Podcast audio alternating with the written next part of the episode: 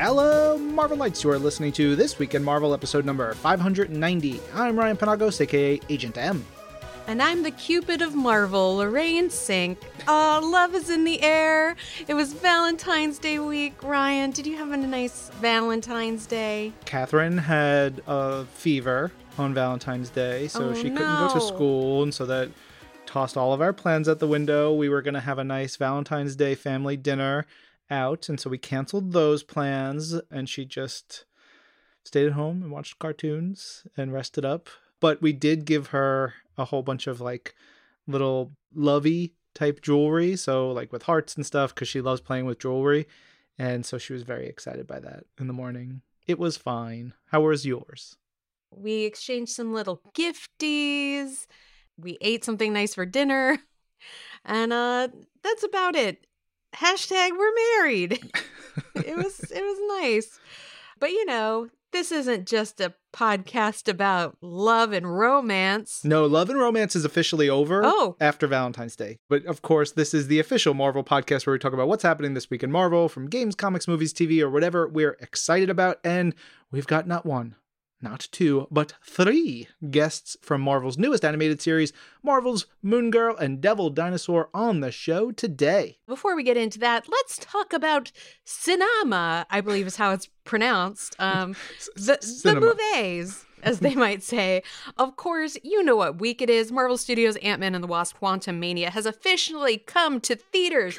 Go, get yourself in there, get your eyes open, get to watching, get your ears open, get to listening. It's such a great film. Please, if you haven't already, go get your tickets. And of course, if you want clothes or toys or other cool stuff based on the film, we have a really great article on Marvel.com about some of the must haves all around Ant Man and the Wasp. And of course, if you'd like some deep dives into Kang in the comics and a little bit more about his conquering history, definitely go check that out. We've also got both on the site and on Marvel Unlimited, so you can dive into some of them comic books. And of course, there are a ton of trailers and promo pieces and posters and images and details to get you hyped over on the Marvel YouTube channel and marvel.com. It is such a fun film, and I cannot wait. Yeah. I cannot wait for another week or two when we're allowed to actually talk about it here on the show a little bit more in full because it is a ding dang delight. It's a true triple D. So much fun. I'm so excited for the world to experience it. Get your butt to a theater, put that butt in the seat, but then ride the wave that is Quantumania, baby. Let's get into another bit of Marvel Studios action with Marvel Studios Guardians of the Galaxy Volume 3 because, of course, we've got a brand new trailer. Whether or not you watched the big game last Sunday, I'm sure if you're listening to the show, have seen the new trailer for the film. And if you have not, well, what are you doing? Knock it off! What? Just never noticed how black your eyes were. They were replaced by my father as a method of torture. He he picked a pretty set. It's so good. Watch the full trailer on Marvel.com or Marvel's YouTube page. Of course, get excited for the movie to come out in May. We're so close, so close. There's also a new poster for the film. We've gotten some teases of different things, more toys to come, a whole bunch of stuff. Of course, it's in theaters May 5th, 2023. Yay! I can't wait. So much Marvel goodness. While we're on the studios train, quick reminder Marvel Studios Black Panther Wakanda Forever is now available on Disney Plus, and it is in IMAX enhanced, baby. You can also get the film now on Blu ray with exclusive bonus content, including deleted scenes, a gag reel, audio commentary by filmmakers Ryan Coogler, Joe Robert Cole, and Autumn Durald Arkapaw. And there's some really great featurettes on there, some about the making of the film through the lens of leadership of Ryan Coogler, and of course Hannah Beachler and costume designer Ruth Carter, who are all phenomenal um, creatives on the film, as well as passing the mantle and talking about the evolution of the Black Panther from uh, T'Challa to Shuri and um, what that all looks like. And of course, over on Marvel.com, you can download a printable cover for the film drawn by Taurin Clarke. Super cool piece of art. So definitely check that out. Also, of course, this week we've got some exciting stuff about Marvel's Moon Girl and Devil Dinosaur, the adorable, wonderful, very funny, and exciting show launched last week on Disney Channel and this week premiered on Disney Plus. So stay tuned, more episodes both on Disney Channel and Disney Plus to come. But Lorraine, you talked to some of the folks involved with the show. Yeah, I got to catch up with Diamond White and Fred Tatasciore, who are respectively, Moon Girl and Devil Dinosaur on the series to talk about the show. And uh, let's hear that right now, in fact. Hey, it's so great to see you again, Fred. Diamond, so lovely to meet you. Um, welcome to the Marvel Universe. We here at Marvel, we love Moon Girl and Devil Dinosaur for many, many years. But Diamond, you're the new star in the Marvel Universe, so why don't you kick us off? Please. Okay, well, I play Lunella, aka Moon Girl, the first Marvel Black teenage girl superhero, which is really fun. Um, she, along with Devil, protects the Lower East Side of New York. And what drew me to this character was the representation of it all. I'm so happy to be playing a character that shows me what I needed as a just a younger black woman. So I'm really excited about this role. Yeah, that's actually one of the things too that draws me just to this project is just what she said. It's just like the, what this is all about. It's so great. As far as Devil Dinosaur, it's her, her 10 ton family member, a big T Rex, who is a force of nature. He's tough, who's driven by his appetite, and you know he absolutely loves Lunella and would do anything for her. And he is they're a partnership and a family. Though he's tough, he's a expert. He loves art and music, and he's a great cuddler. and he loves hot dogs and and, uh, and food. But he's uh, he's kind of a, a, nice, good Boy Scout at heart. He actually just wants to do the right thing and help people. And he came from a very, very tough world, and so he's happy to be in New York and with his new family. It sounds like you guys had a ton of fun recording. We got to catch up with voice director Sam Riegel. Um, what was it like for you folks to to be in the booth and get to develop these characters and and work with the cast? Ooh, it's been uh very fun. I really only get to work with Libe, who plays my best friend Casey.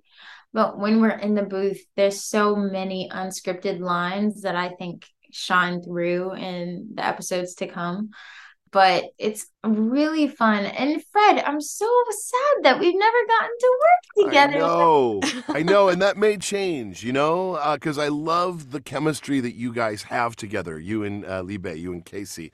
You know, that it really shows. For me, a lot of it is, and again, working with Sam is just amazing, our, our voice director. It's basically like playing a very strange instrument. I go in and I, I read the script and I, I get the line of what I'm supposed to say or what I think I'm supposed to say. And then we'll say, like, you know, Casey, no, no, I got to go to the store. And I will then say, uh, or, and then even shorter, you know, and, and try to get the emotion involved, whatever that is. So we usually do about three or four takes, five takes per line and then just sort of mix and match and see what works. And usually we're reducing it down, you know? So I would love to be in there working because we could do even more, but I get a lot from their performances, you know? And uh, so it's been really working in this room basically through the whole pandemic. it's just been me, you know, making sounds and uh, trying to interpret, you know? Well, the fun is very palpable in the series. It's a delight to watch. And I do think, you know, Diamond, as you were saying, it's going to be pretty life changing for a lot of young girls, for a lot of people who get to experience this show. What are you folks most excited for, you know, young people and people of all ages to enjoy? Well, I'm super excited about just for like i said all the young girls seeing the representation of someone of their skin tone of their hair texture. But also i think it's cool the to bring the message of the one girl can make a difference because that is very true. And that warms my heart. And i'm super excited for kids to get into like quantum physics and like STEM programs. And especially if I had something like this growing up, I would probably be the biggest nerd ever. Mm-hmm. But it'd be so cool for me to know about quantum physics and STEM. Like, oh my God. Yeah, I'm going to backpack on that one because it's true. Science is cool. And, you know, and you get to learn this. And, and from this, are you kidding? This is, a nerd is the hero. The coolest, the smartest person in the Marvel Universe is this brilliant girl. And so I love the fact that we break it down. I love that she explains what's happens. And we actually visually are seeing the explanations drawn out, animated in front of us, which is very, very cool. And the other thing I'm excited about is everything in this show including the art, the music, the writing, the animation, all takes a front seat. It's all supporting each other.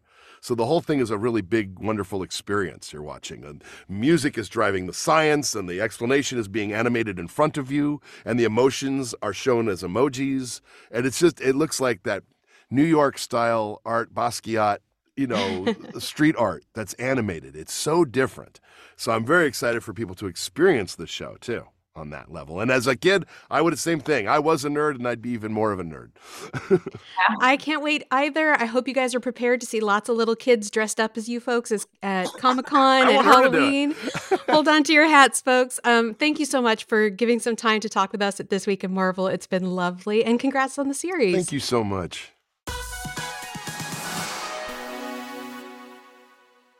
Coming up later in the show, we'll talk with voice director Sam Riegel, the one that Diamond and Fred were just talking about, and he's going to really get us in deep and behind the scenes on putting together the animated series. All right, that conversation is coming up in just a little bit, but hey, it's a big year. There's a lot going on. But shout out to Avengers Beyond Earth's Mightiest. It is the 60th anniversary of Earth's mightiest heroes. And in order to honor all of that Avengery goodness, we're celebrating all year long with a lineup of new comics, collectibles, toys, apparels, accessory, home decor, party items, stationery, and video series experiences. Just you want it, you got it. Get an Avenger. And to kick off the celebration, near and dear to my heart because I work on it all the time, Marvel HQ, our family friendly YouTube channel, is premiering two all new short form series. One is Marvel's Avengers Stunt Squad, and the second is Marvel Mech Strike Mechasaurs. So right now you can go and watch the first short featuring Tony Stark facing off against Ryan's favorite, MODOK in some cute mm-hmm. little Avenger shorts. They're super duper adorable called Stunt Squad. And then, if you guys are familiar at all, Mech Strike has been going on for a while on Marvel HQ. And the newest iteration is Mechasaurs, in which the Avengers get big mech dinosaurs. It rocks. It's so fun. I cannot wait for everybody to experience it. That's going to be kicking off in March and going throughout the year. And of course, you can watch Avengers content of all kinds throughout 2023 and beyond over on youtube.com slash Marvel HQ. And there's going to be some, of course, Avengers comics coming.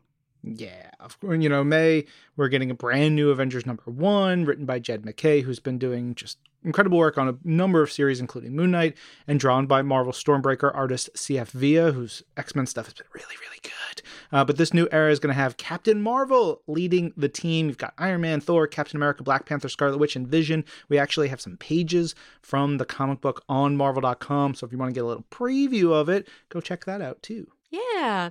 Also, there are going to be some great Marvel books in bookstores this month in particular. Marvel Studios Shang-Chi and the Legend of the Ten Rings has a new book called The Art of the Movie, which is on sale February 21st. I love these Marvel Studios books that show off, you know, some of the art process and and the work that goes into the behind the scenes of the film and the design and creation especially with visual development and beyond. It's really phenomenal. If you love art, if you love film, these books are for you. They're beautiful. There's a new young adult novel out from Marvel. It is The Winter Soldier Cold Front. You can get that right now. It's written by New York Times bestselling author Mackenzi Lee, and really diving into the youth of James Bucky Barnes and sort of what he is forced to become as the Winter Soldier.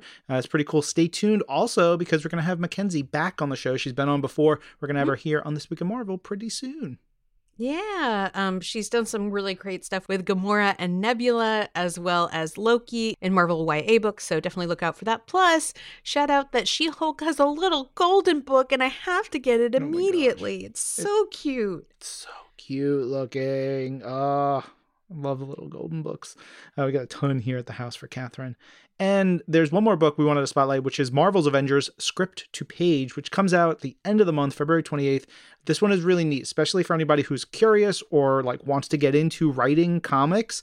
This Mhm. is about writing comics the Marvel way, which can be done very many ways. There are scripts in the book and commentary from writers and editors. You got people like Al Ewing, who's been, you know, Immortal Hulk and a ton of other books. Jonathan Hickman, who helped redefine the X Men recently. Mark Millar, who wrote The Ultimates and, and so much more. And Mark Waid, who is truly one of the goats. So there's a lot of really cool stuff in there. It focuses on the Avengers. So you're to stories with Captain America, Iron Man, Black Widow, and more. There's some really neat stuff in there between the scripts and the commentary to give you a sense of how a Marvel comic story is made. So really definitely suggest that to anybody who's curious about the craft. I want it. Um, and of course, that's on sale February 28th. I'm sure most of these books are available to pre order.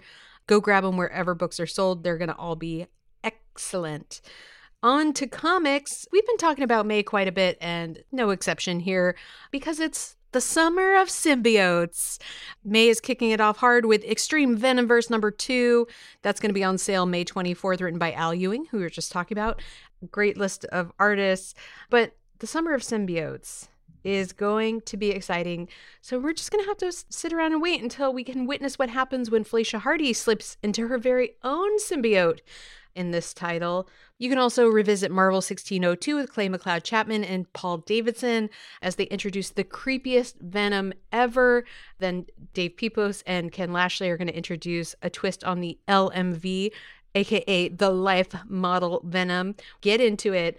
Lots of cool stuff happening there in the Summer of Symbiotes, which I just think is fun to say. Saucy summer of symbiotes. Ooh, ooh, ooh. One of the promos that we got this week was a little tease for Amazing Spider Man, and it says This May, Zeb Wells and John Romita Jr.'s run of Amazing Spider Man reaches a startling, unexpected climax in conclusion to its first year. Don't miss two oversized, monumental Amazing Spider Man issues with 25 out May 10th and the heartbreaking number 26 out May 31st. The most shocking issue of Amazing Spider Man in 50 years. What do you think happens, Ryan? Uh, they eat pancakes. It's- Hmm. It's Doesn't 40 seem that shocking, but of pancakes. You know why it's so shocking? Spider Man's supposed to eat wheat cakes. Dun dun dun. don't ba ba. How about that? We we won't question it. Nope, we will not. Also, don't question the fact that we are rolling on doing so many cool Infinity comics over on Marvel Unlimited. Just a little little quick shout out because one of my besties, Alex Segura, has a brand new arc of Avengers Unlimited Infinity Comics. He's writing it with artist Jim Towe. The little synopsis for the first issue is the disappearance of Moon Knight draws Captain America and Spider Woman to a remote town, and then you know you follow along from there. But it's cool to get a, an Avenger story with you know, you don't always think of Moon Knight or Spider Woman as Avengers, though they have been Avengers for a very long time. So he Mhm. gets to pull in them and do some other characters. he's got some really interesting characters that he's bringing into it uh, as he does his story. Um, and Alex will be a guest on our other show, Marvel's Pull List, real soon, talking about some Spidey 2099 stuff, which would be real fun. Nice. I just wanted to note also this week, Jon Favreau got a star on the Hollywood Walk of Fame. Our own Happy Hogan. Good for him. So nice. And Robert Downey Jr. was there with him, which just felt like chef's kiss. So sweet. wonderful. Like that's sweet. I like that. You know what I also like? My other Hmm. show, Marvel's Pull List Podcast. It's the show where we talk about all the comics out every week. Our picks for this week, the books I want you to go get are Marvel's Voices, Wakanda Forever number one, Fantastic Four number four, and X Men number 19. All really, really good issues. And then for this week's reading club, where we pick a book in Marvel Unlimited and talk about it and tell you why you got to check it out and give some spoilers and fun stuff, we have current Marvel Comics editor Darren Shan on to dig into Daredevil, King of Hell's Kitchen, which is issues 56 through 60 of the volume that began in 1998. This story arc is written by Brian Michael Bendis, art by Alex Maleev, and it is a banger. It is so good. Maybe you listen to the podcast, you find out why it's so dang good. Of course, you can get new episodes of Marvel's Pull List every Tuesday. Listen on the Sirius XM app, Apple Podcasts, or wherever you get your podcasts. All right. Well, coming up soon, we have that chat with Sam Riegel about directing the talented voices of Marvel's Moon Girl and Devil Dinosaur. We'll be back after this. Don't go anywhere.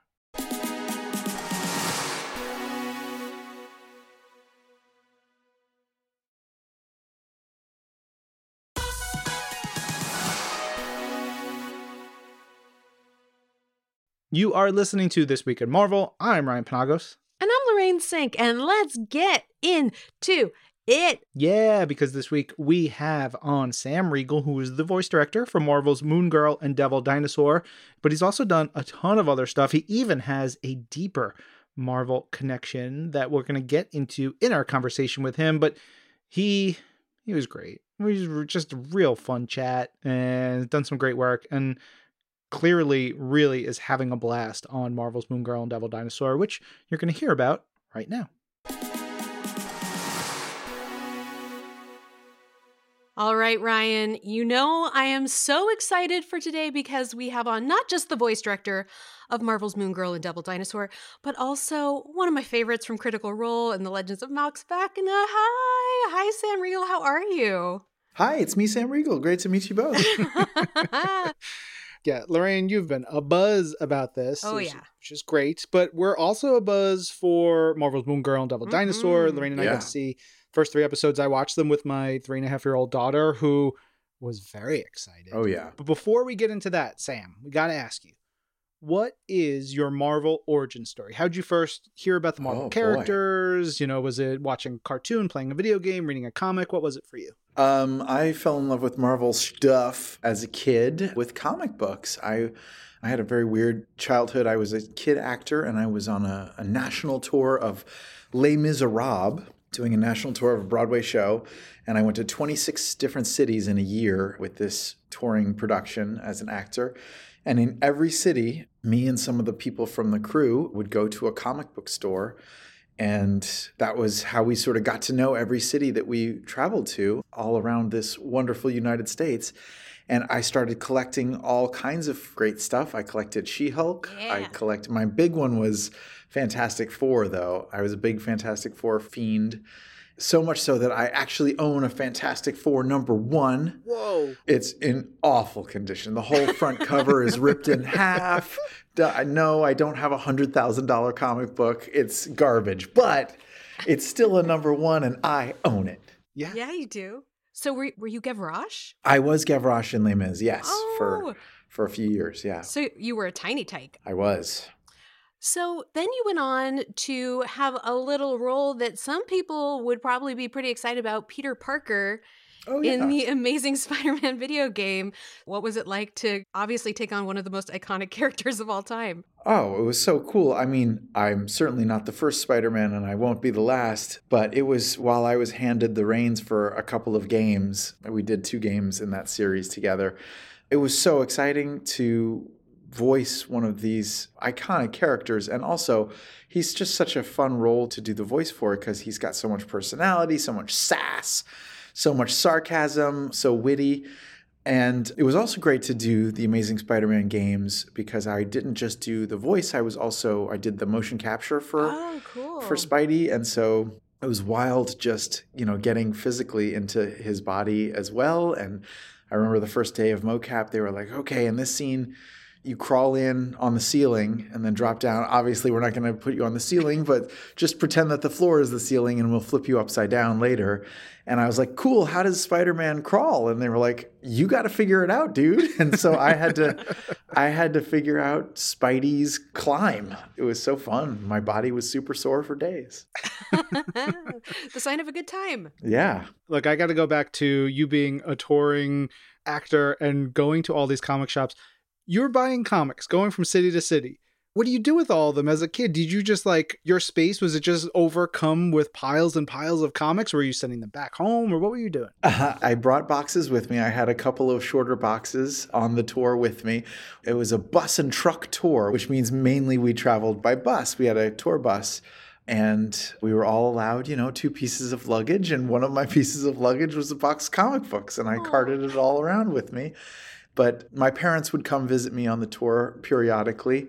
I was actually traveling with my grandma she was my guardian and chaperone for the tour while my mom and dad were working.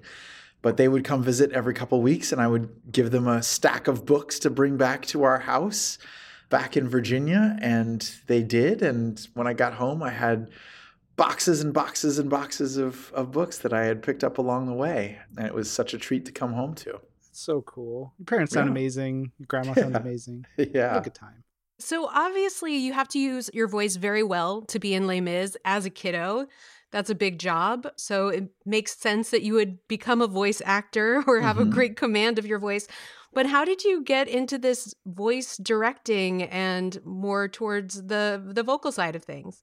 Sure. I've been acting since I was a kid and then voice acting my entire adult life. I was Donatello on the Teenage Mutant Ninja Turtles for a number of years, and I've done lots of anime and video games. And all of that sort of led to me directing because I worked in a lot of anime productions, and they would usually have some of the actors who worked in dubbing anime help with some of the scripts too, because it's really hard to dub a Japanese anime into English. It's part art, but it's also kind of part science. You have to figure out the way that the mouth moves and how to adapt the scripts from Japanese into English, but do it in a way that matches the lip movement of the characters. And so I was enlisted to help. I had a writing background, so I was enlisted to help write some of those scripts. And who better to direct the actors to perform them than the guy who had written the scripts? So I ended up writing anime, directing anime. I did shows like Naruto and Bleach and all sorts of different dubs. And that was really great to uh, train me as a director, but also to train me in working with different kinds of actors and get to know the voice acting community in Los Angeles. And I've made lifelong friends that way. And so, you know, one day I was over at, at Disney as an actor auditioning for something, and I said, I, I have to leave the audition kind of early. I'm so sorry. I have to go direct something. And they were like, wait, what? You direct too? and I said, yeah, I'm a voice director as well. And they were like, ooh, when you're done with your directing gig, come back and talk to us because we need somebody. And they were having interviews for someone to direct a show over there uh, to direct Sofia the First, which turned into this epically amazing show that I was the voice director of. And it led to lots and lots of other Disney projects. And I've gotten a chance to work on a lot of different shows and using my acting skills to direct other actors. And it's been really rewarding. I love that. And that brings up like a, a little piece of advice that I give to folks who will reach out to me and like, hey, can I talk to you about what you do at Marvel? Blah, blah, blah. Don't just do one thing. Like, understand and learn a variety of roles and different parts of the world that you want to inhabit. That's really good advice, though, Ryan. I think I always try to tell young actors or young people getting into the creative field like the most important thing to do is to be interested and interesting. Like, be mm. interested in everybody else's jobs and figure out like how they do it and what they do. And it really endears you to everybody if you genuinely care about, you know, what the audio engineer does and what the editor does and and also, if you have other interests, like you're in a rock band, or you sing Broadway show tunes, or you want to be a writer, or you are a juggler, any of that stuff, if you're an interesting person, it, it really helps people want to get to work with you because they know that you're not just one thing, that you're a, a, a multi dimensional person and an interesting person to hang around with. You know, there's so much to that, and I'm so excited to hear about Moon Girl. Obviously, we have known and loved Lunella for, you know, she hasn't been around for the longest time, but for the last almost decade, I think, at this point. What was your familiarity with Moon Girl when you first took on this project, and how did you get into the character and the stories to help you direct this series? Yeah, I hadn't. The Moon Girl comics came about, I think, after my my youth of ingesting comic books regularly. So I, I wasn't super familiar with the character when I first heard about the project, but I've gone back and read some of the books, and she's such a cool character. It's such a cool, dynamic storyline. And I love how her story intersects with other Marvel characters and the Avengers and and Tony Stark and and all that stuff. It's so cool and it really helps broaden the universe and makes her sort of fit into the world in a really unique way because Lunella isn't like any other Marvel superhero. I mean, she She doesn't have big super muscles. She's not an alien. She's not a mutant. You know, she's just a, a regular kid who happens to be super, super smart. And it's such an interesting take on what a superhero can be.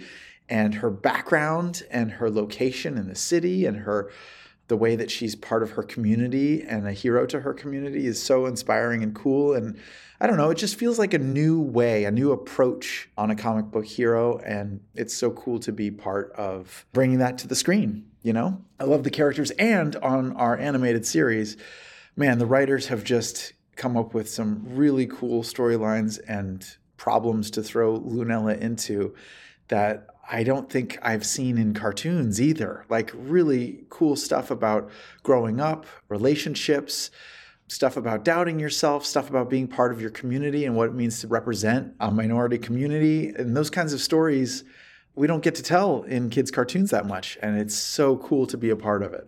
Being a part of a minority community, but also being part of such a diverse community with so many different kinds of people with different backgrounds and foods and, and like such a huge world inside a small place. And I think that y'all capture that feeling so well.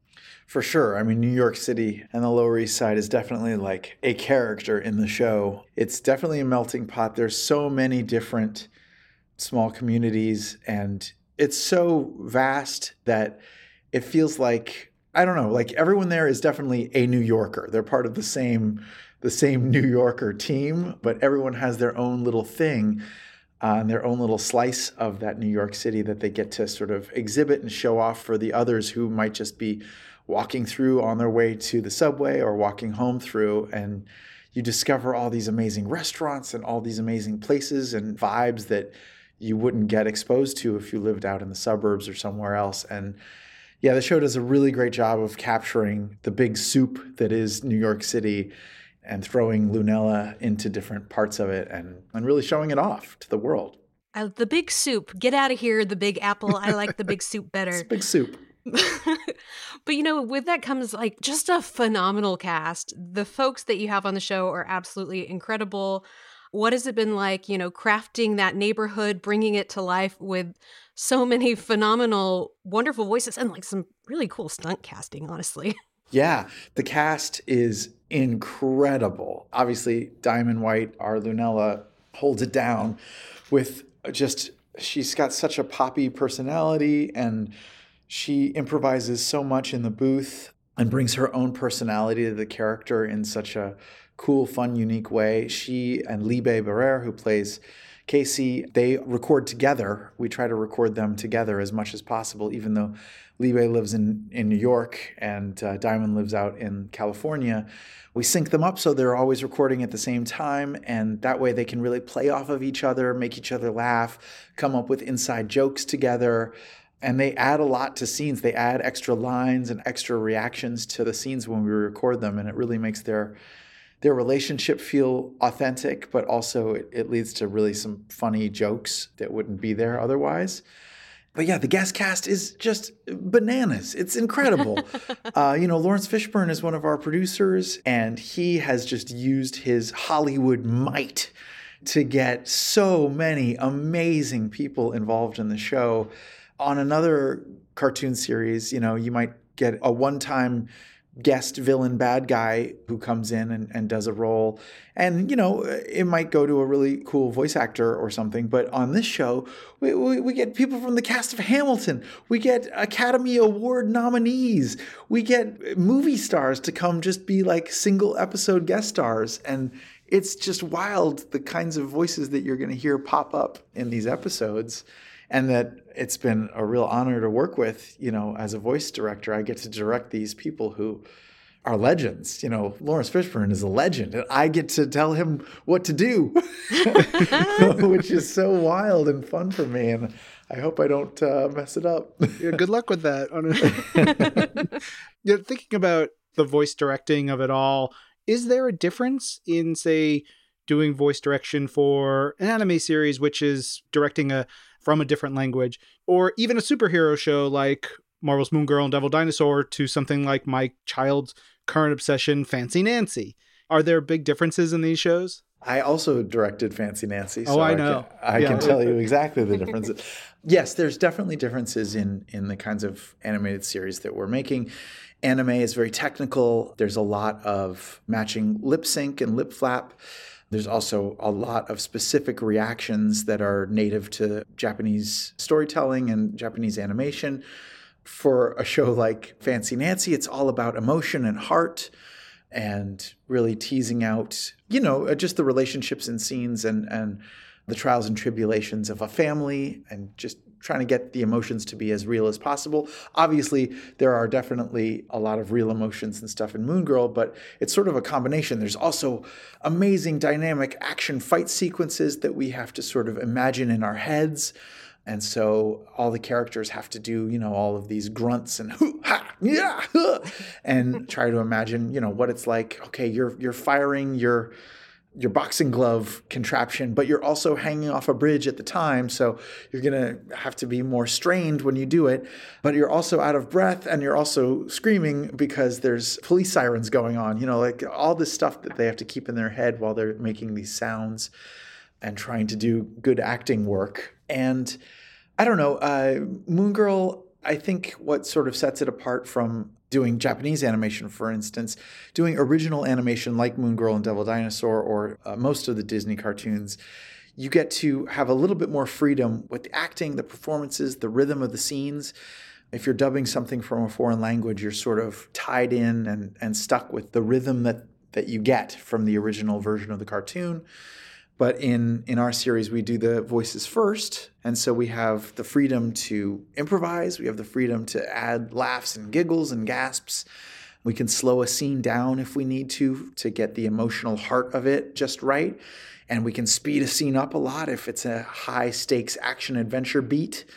And really, what I try to tell all the actors who come in is really the voice actors of this show, they are the first animators, even before the real animators get to pick up a pen. We actors have already done a rough draft of what the cartoon is going to feel like with our voices. And so by adding in a big scream or making your voice punctuate a specific word, you're really guiding the animators on how to animate that particular line of dialogue or that scene. It's a lot of freedom that I think the actors have really run with.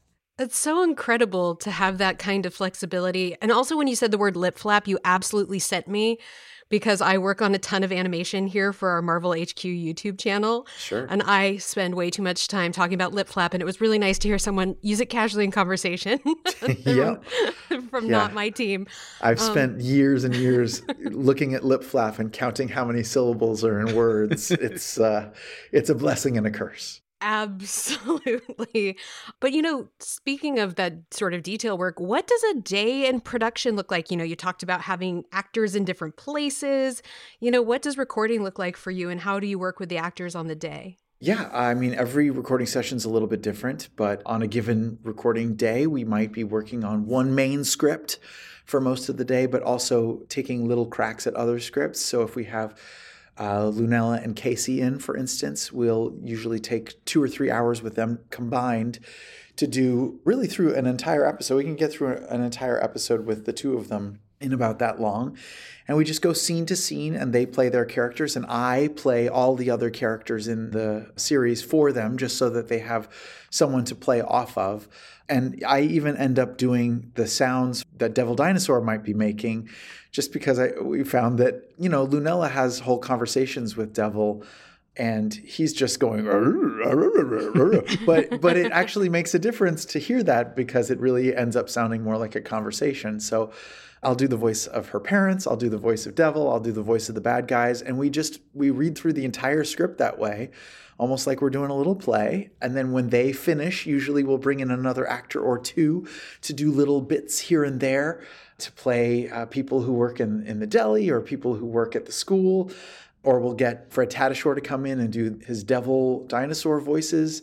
And we might, with the other actors in that day, we might do two or three different episodes. So we have to sort of reset our mind every 10 minutes to like, okay, wait, which episode was this again? Oh, yes, it's the one where whatever, she loses her powers. Or, oh, it's the one where uh, the aliens attack. And we all sort of have to shake it off and quickly move on to the next storyline. And it's really fun because we get to see a whole bunch of actors on, on, a given day, five or six different actors. We get to touch three or four different scripts.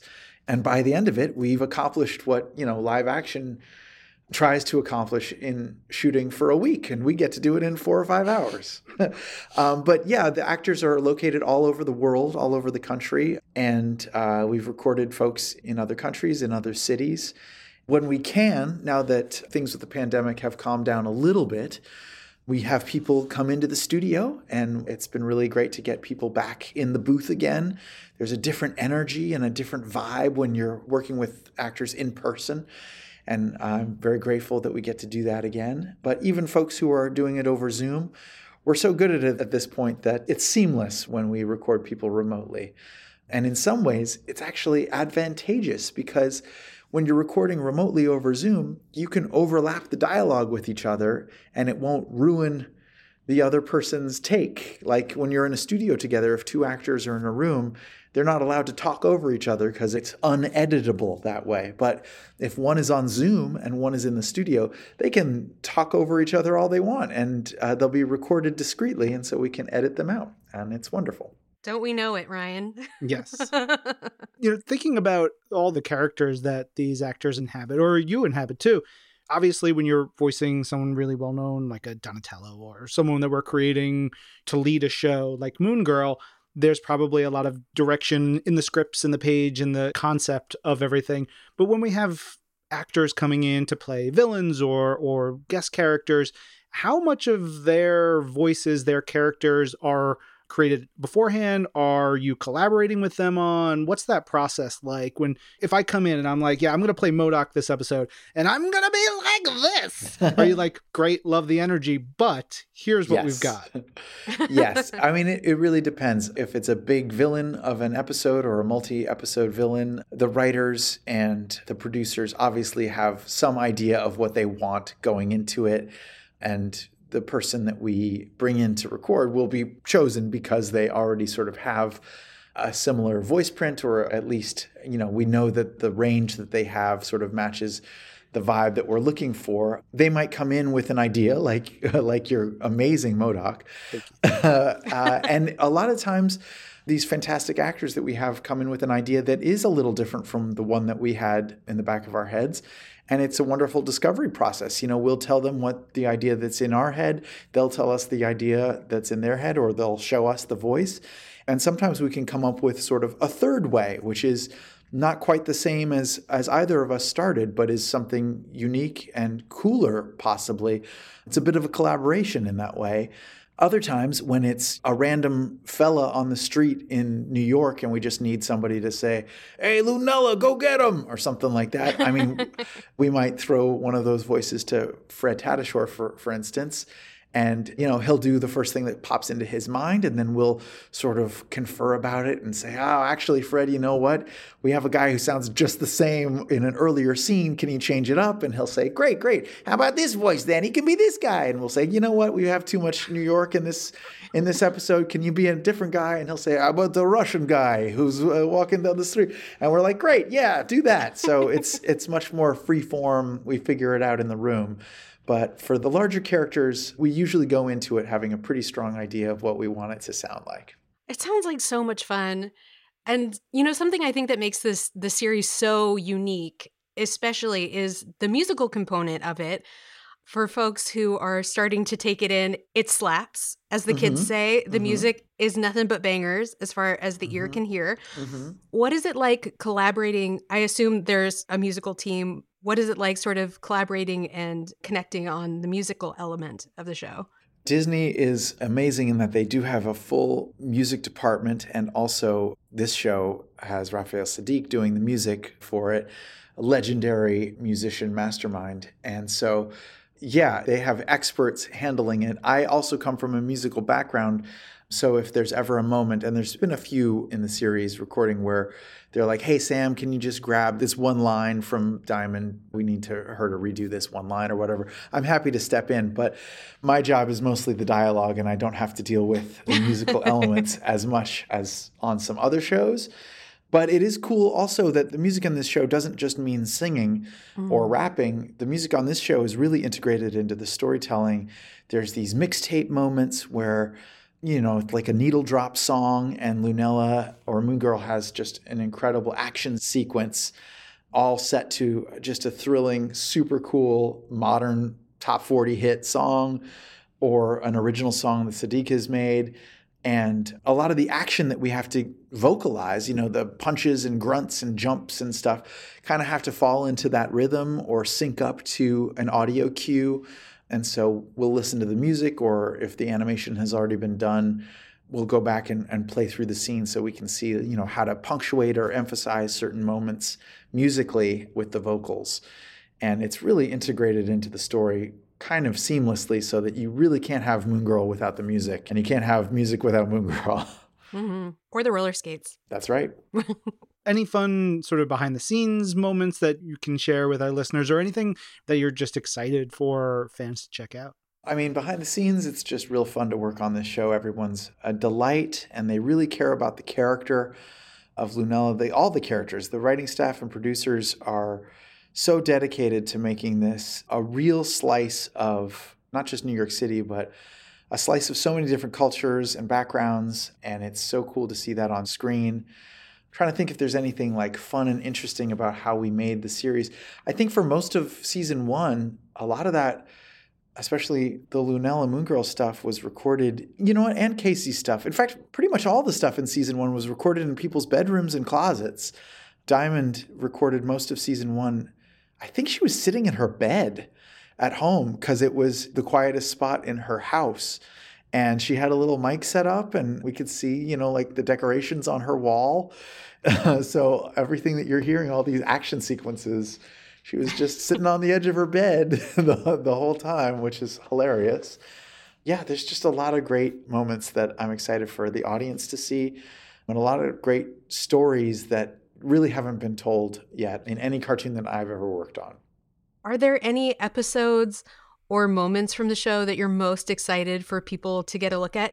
Um, I mean, you're going to see a new character. Well, not a new character, but the Beyonder, Laurence's character, gets to have a lot of fun, and he pops up in in very unique and interesting ways. Sometimes doesn't sound like himself. Sometimes he'll sound like other characters, but he really shines in a couple of episodes. I don't think you'll be able to tell at the beginning if he's a good guy, if he's a bad guy, if he's somewhere in between. And it's going to be a fun evolution of his character to really see how he winds up, friend or foe. We get to go to Coney Island more than once or twice, which is a real place, and we get to check that out. There's some great scenes in the roller rink with Lunella's mom. She's a DJ and she's spinning some sweet tunes during some great sequences in the roller rink.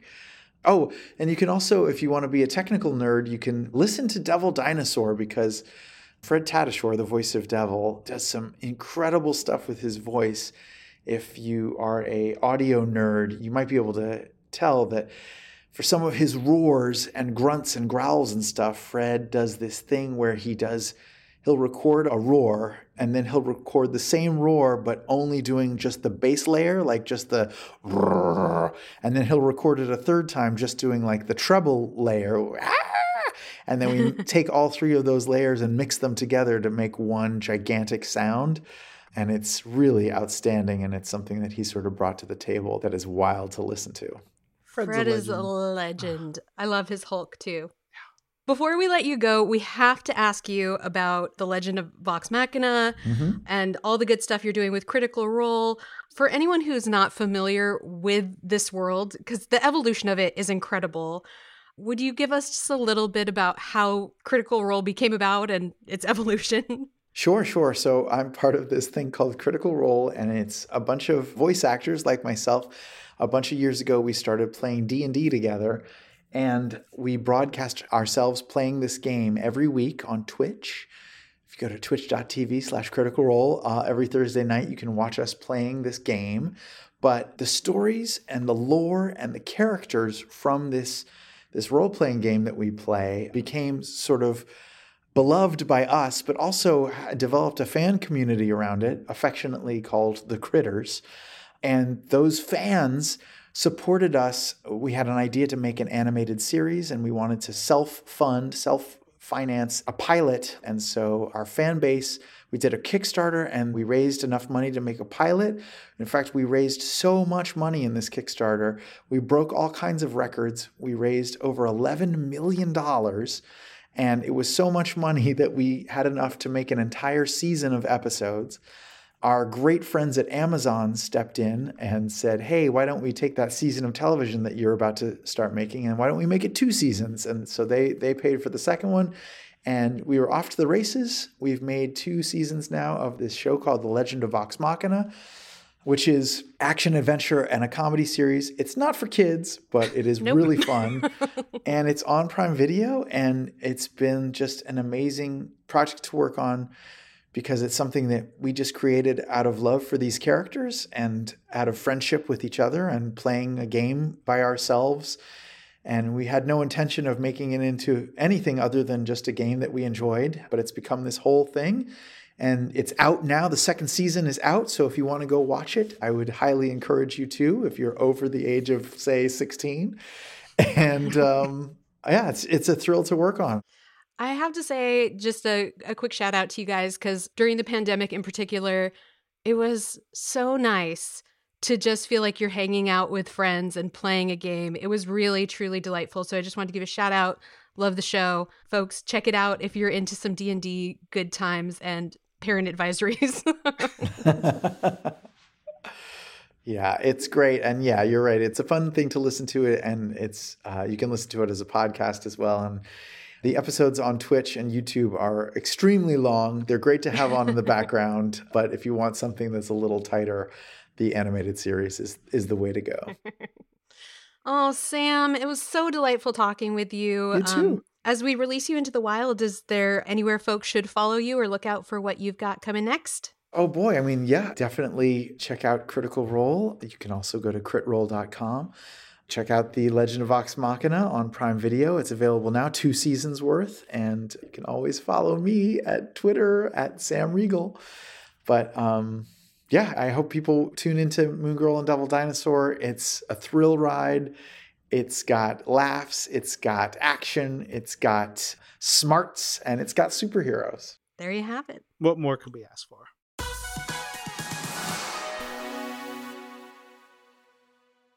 All right, time for our question of the week and thinking about, of course, the big, giant, amazing new film out this week. Let's think about a question based around Kang because he can travel through time and space and, and universes, it seems. It's wild. So, if you had Kang's abilities and powers and technology, where in the Marvel multiverse and when in the Marvel multiverse would you go? I would go to like the X Mansion around the 80s when all the girls would go on shopping trips and stuff to the mall. And I would go shopping with the ladies. Just have like a girls' weekend with the ex ladies at the mall. Mm-hmm. Just seems nice. Just be fun. Have some quality time. When Janet and She Hulk was staying at Janet's apartment, just like go over, hang out. I would go into the X Men animated series reality for a- a Mm. hot second. I would grab Gambit from whatever he's doing, switch him out for Morph so that instead of Morph getting killed, Gambit Wow. gets killed. Wow. And so, like, I would do that and then make sure that Gambit gets killed. Everybody hear that? Gambit gets killed. Wow. And so that we save Sweet Sweet Morph so he could just do all his great impressions and all his yuck yucks. That would be one place. And then I'd probably hop around and I would jump into Infinity Gauntlet number five. Because obviously, like, I'm just like free of everything. And I would just watch the big cosmic battle between Thanos and all the abstracts and, and celestials and pieces of reality and just like probably throw up in my helmet because it'd be so wild. And then I'd probably bop around a bunch of other places. I also wouldn't mind like swinging by the just the 90s in general to see the outfits, like early 90s. Get some mullets, some Oh, yeah. pouches, some like real French cut, like high waisted bikini bottoms, over pants. Like Oh. that, that's what I'm there for. So good. I realized I want to just save characters, so I would like go into Uncanny X Men 282, Yours is so much nicer than mine. I'm I like, know, I'm just I'm there for the going in- fashion, and you want to like change history. Well, I would also be like Malcolm, Randall, Bishop, y'all look fresh, and then I would take Malcolm and Randall and save them because it's always broken my heart that Bishop's two besties got killed as soon as he he, he caused them to die. Oh, there's so much, so much there. My heart breaks. Probably save Gwen Stacy, which would ruin a lot of stories. Like lot I'm ruining timelines by saving Yeah. people. Honestly, I feel like that's too much. Like, I don't want to have that much butterfly effect going on. I don't care. I'm ruinous. I am Let 'em here to mess with everything. Good deeds And destroying note- everything.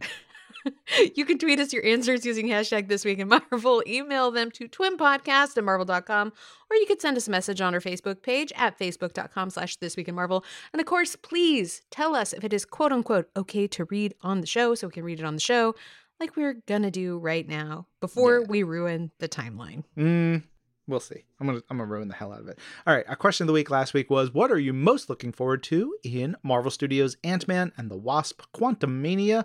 First up was Karis Pollard at a Karis Pollard, who said, "I'm really just looking forward to spending more time with Scott Lang and seeing his relationship with Cassie." I'm also excited because Layla is having her first sleepover with her grandma to let us see it late and have dinner out, a rare treat. Karis has this beautiful big doggy, Layla, and Lorraine, you know, you have a million dogs. Like, you can't do anything because they need all the attention. It's so nice. They are needy. Well, I'm so glad that you get to have a night off and you got a mm-hmm. doggy sitter. Yeah. Next up, we got Tommy at Not Wedge, who said, Seeing Kang, my favorite villain from the comics, played by a phenomenal actor like Jonathan Majors. I love Jonathan Majors. He is such a good actor. I absolutely fell in love with him as an actor when he was in Lovecraft Country. Ugh, just That show is so good. He's so good in it. Yeah. He's such a force, and Oof. it's such exciting casting to see him in this film. Yeah, we've just started watching the entire Rocky slash Creed franchise because I'm I'm like Michael B. Jordan and Jonathan Majors with their shirts off for four hours boxing at each other. Abs versus abs. Only one abs Just will abs. Incredible, incredible. Also, they're incredible actors, and so I'm I'm here for it. So I, yeah, we're we're watching that to get to Jonathan Majors and Michael B. Jordan. Very exciting. But we also have more tweets in here. One from Ethan at Geekin Out Ethan, who says the villains, Kang the Conqueror and MODOK. That's one of the most exciting things to see in Ant-Man and the Wasp: Quantumania. Look, Ethan said it. I didn't say it. I'm still on like not spoiling it, but y'all, I'm gonna lose it next week when we really start to talk about it. Andrew Nickerson at Andrew Nickers 19 says, Some chance of finding out what happened to that derivative of the Pym particle formula stolen in the original Ant Man film.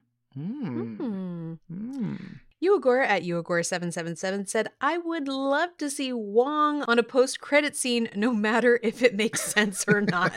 um, I just like that general wish for yourself. Just Wongers and Madisynn. That's all we Look, want. Put it out into the world. Give us that Wong energy. We need it. We need more Wong in the world. This is true. We got an email from JC who said, I'm super excited for the movie. I think the thing that most excites me most is Jonathan Majors as Kang. I feel like the Ant Man family is not prepared for the damage he's going to cause to them, and probably the MCU at large very soon. We just barely got over Thanos' attack, and now we have another huge threat to deal with. I can't wait to see Kang be an awesome villain and Jonathan's probably top tier performance. Keep on being amazing and making this podcast the highlight of my week. Thanks, JC. Oh. All right, next up, we got an email from Antonio who said, The thing I'm looking forward to most when I go see Ant Man and the Wasp Quantumania opening weekend, besides everything, is the development of Cassie Lang as she becomes a more major character and a hero herself. I first got into Marvel Comics a few years ago, shortly after my daughter was born, so I was instantly drawn to the great dad slash hero, Scott Lang. The relationship between Scott and Cassie is one of the sweetest and most compelling in both the books and the films, and it will be great to see Cassie join Kate Bishop, Kamala Khan, and all the other fierce young heroes making their way into the MCU.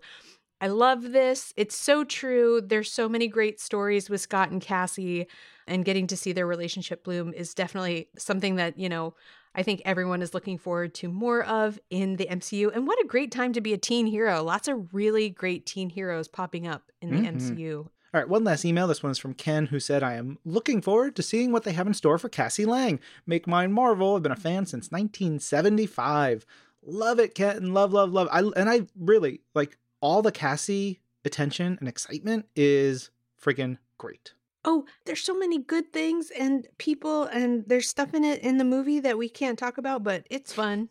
It's real fun. We're going to talk about it more next week. Go see it, go see it, go see it, go enjoy it, go love it, and then get ready to talk about it with us next week. Because we're done here. This episode of This Week of Marvel is produced by Kara McGuirk Allison, Isabel Robertson, Lorraine Cink, and Ryan Penagos. Our senior manager of audio production and development is Brad Barton. Jill DuBoff is our director of audio. And special thanks to MODOK's TikToks. MODOK's TikToks, where MODOK goes to do little cute dances, maybe some recipes, day in the life, um, what I eat in a day, um, TikToks of MODOK's. MODOK's TikToks. Get yours today. It'll be so good. anyway, I'm Ryan. I'm Lorraine, This is Marvel. your universe.